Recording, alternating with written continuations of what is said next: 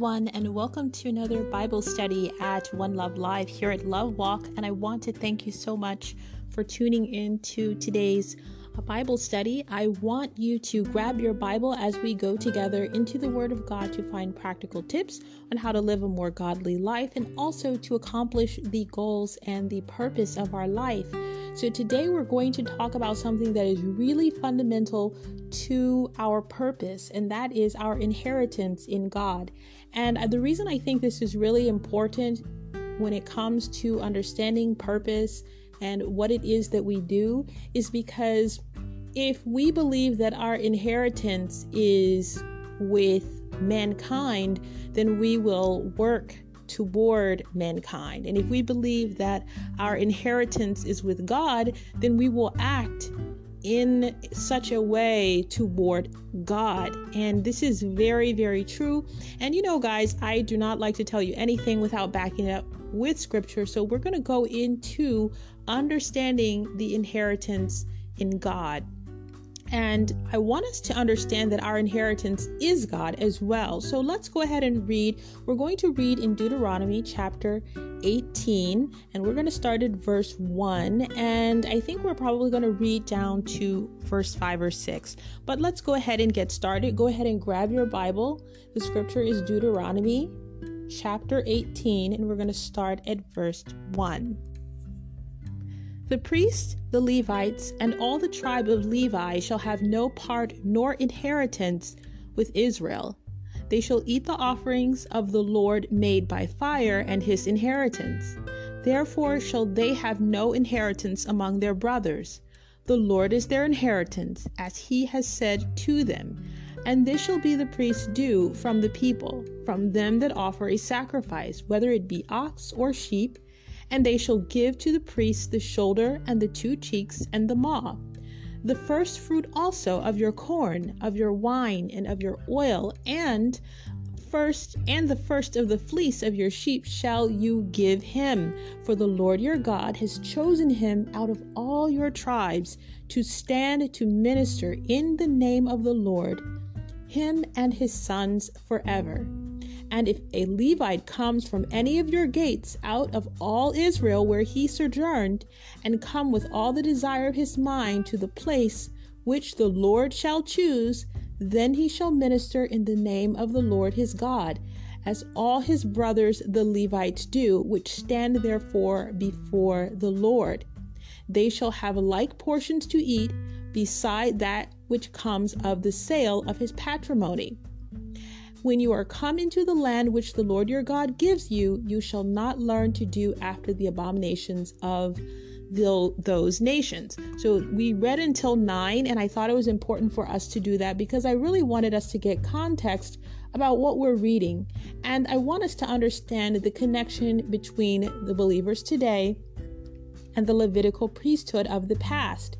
This is how we understand also our inheritance in God, and this is also how we understand our purpose in the earth and our royal priesthood. So it's not okay, and I don't want to say it's not okay, but it isn't.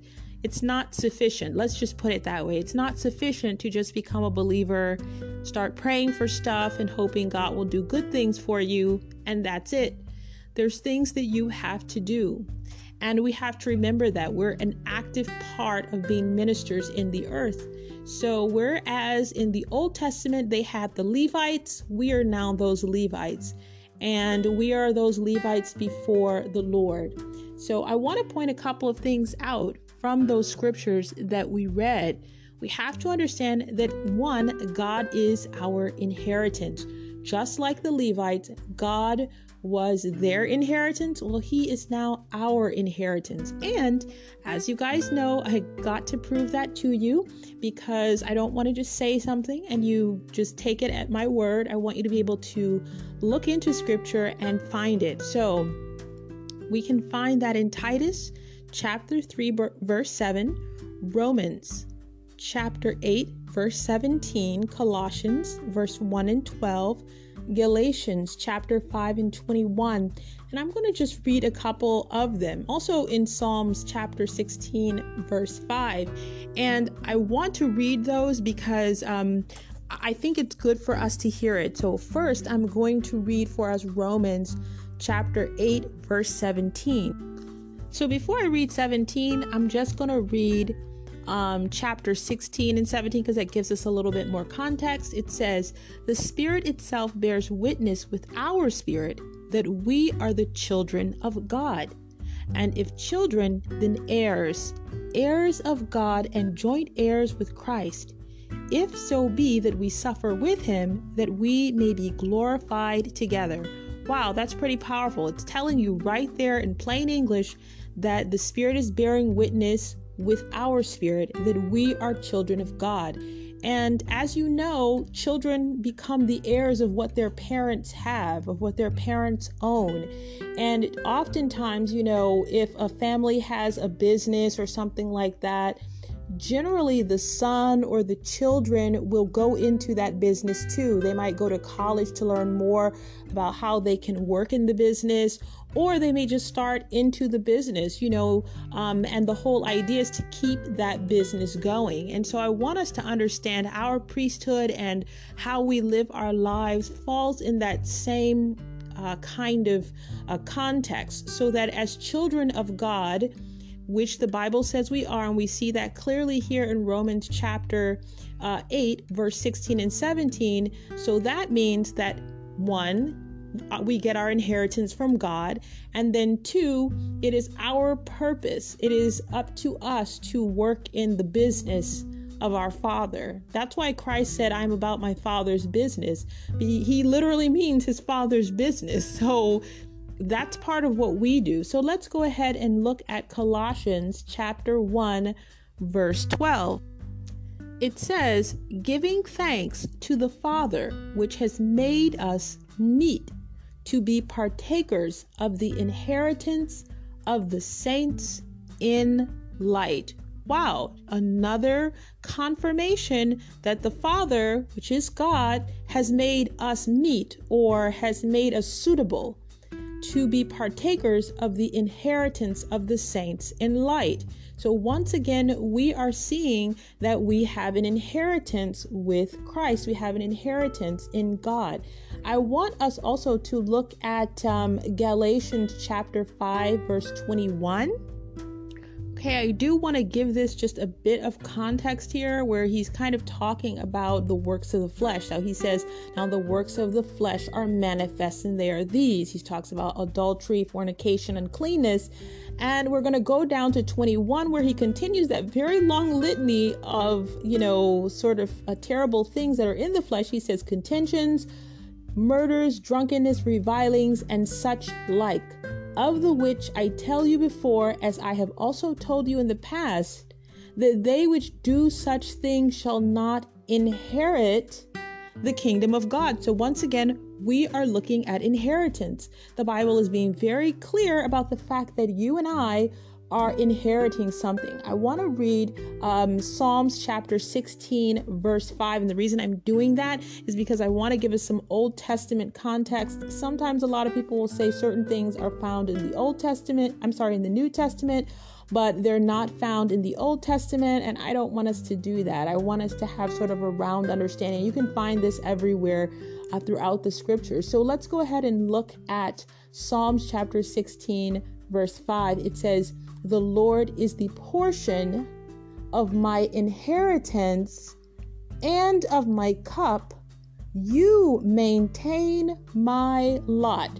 Wow, that is another powerful scripture. This is something that is being said in the Old Testament where he speaks of how the Lord is his portion and his inheritance and his cup and that he maintains his lot. So, what that means is the Lord maintains what is allotted to him. That allotment is kind of like land or kind of like his portion. So, we're seeing in Psalms chapter 16, verse 5, that once again, we have an inheritance in God. And so the final scripture on this I want to give you guys, and I think this is really a beautiful one. It's First Peter uh, chapter 1 verse 4.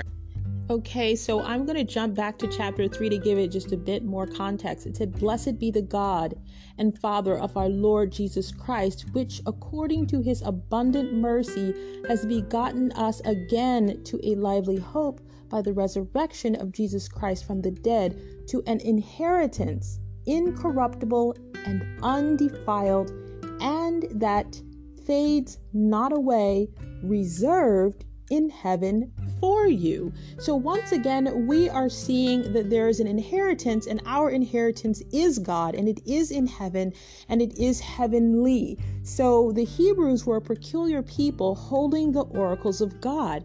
But if we go even on a smaller scale, the Levites were also a peculiar people within the Hebrews who held the actual physical law of God in the tablets in the covenant, um, in the Ark of the Covenant. And now we are peculiar people who hold the law of God, which is etched in our hearts instead of tablets of stone. So, where your heart is, is where your treasure will be, and it will determine the kinds of things that you will do.